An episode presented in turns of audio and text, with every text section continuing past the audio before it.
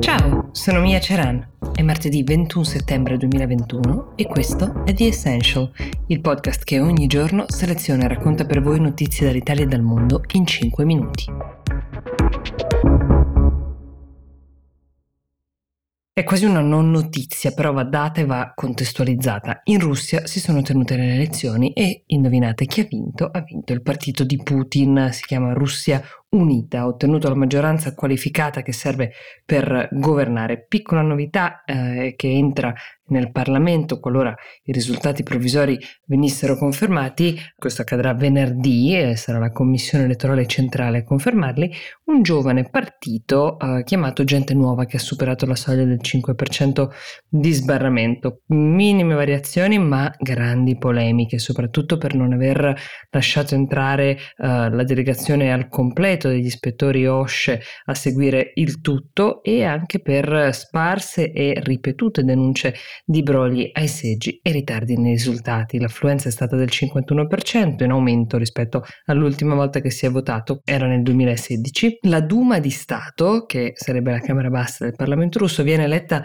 con eh, un mandato di 5 anni eh, con sistema elettorale misto, 225 deputati dalle liste di partito e altri 225 dai collegi uninominali. Le denunce di brogli di cui vi parlavo arrivano soprattutto dall'opposizione. Quando parliamo di opposizione in Russia, il primo nome che viene in mente è quello di Alexei Navalny, eh, ce lo ricordiamo, è in carcere dallo scorso febbraio. Da Navalny e dai suoi alleati era partita un'iniziativa molto interessante, cioè un'app, un'app che si chiamava Voto Intelligente, che raccoglieva una lista di candidati di opposizione o comunque non allineati, diciamo, anche se avevano tra di loro istanze molto diverse, che era stata ideata con l'intento di far convergere tutto il voto contrario a Putin in un unico posto per riuscire a uh, portare uh, il maggior numero possibile di deputati alla Duma, deputati ovviamente non approvati dal Cremlino. Però da quando sono iniziate le operazioni di voto, l'app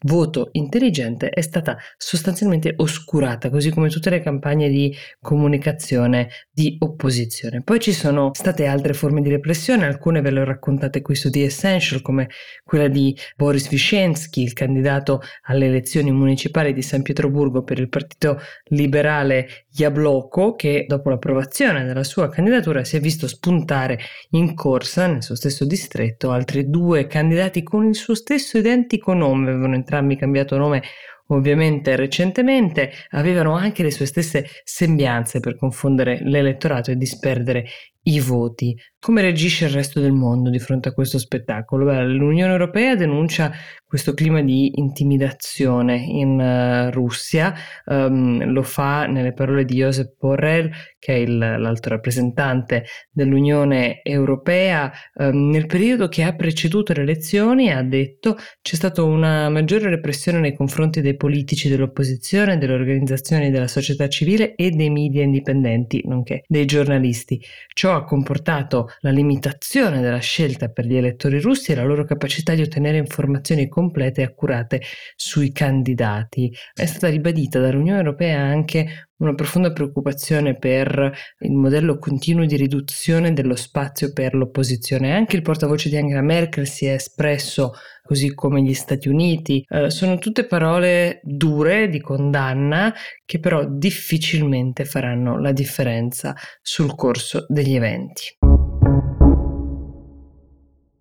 Se dallo scoppio della pandemia avevate il desiderio di viaggiare negli Stati Uniti e non avete potuto farlo per il ban, il divieto che vi avrebbe uh, richiesto eventualmente di passare due settimane di quarantena in un paese non europeo e non UK prima di entrare, ecco, ora potete farlo, in realtà non potete farlo immediatamente, ma lo potrete fare da novembre. Diciamo che potete programmarlo se volete, così possono fare anche i cittadini britannici. C'era una fortissima pressione degli alleati europei perché questo divieto venisse abolito, specie per tutte quelle persone che sono parte di nuclei familiari divisi dalle restrizioni post-Covid e Biden, tramite il suo staff, con la sorpresa di molti, questo va detto, ha annunciato ieri appunto appunto la caduta di questo divieto. Sia chiaro, bisogna essere completamente vaccinati per poter partire, fare tutti quanti i tamponi richiesti dalle varie compagnie aeree. Alcuni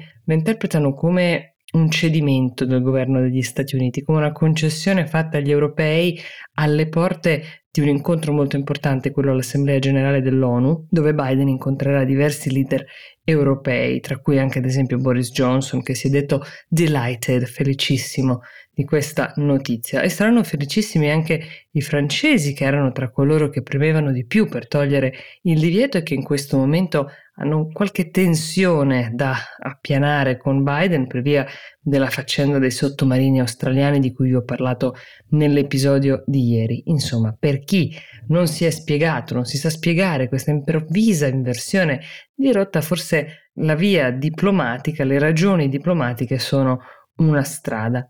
Chi gioisce maggiormente in queste ore è l'intera industria del turismo che sblocca un altro pezzo importante di viaggi nello scacchiere mondiale, così come le compagnie aeree che subito hanno risentito positivamente con un bel balzo in borsa. The Essential per oggi si ferma qui, io vi do appuntamento a domani e vi auguro una buona giornata.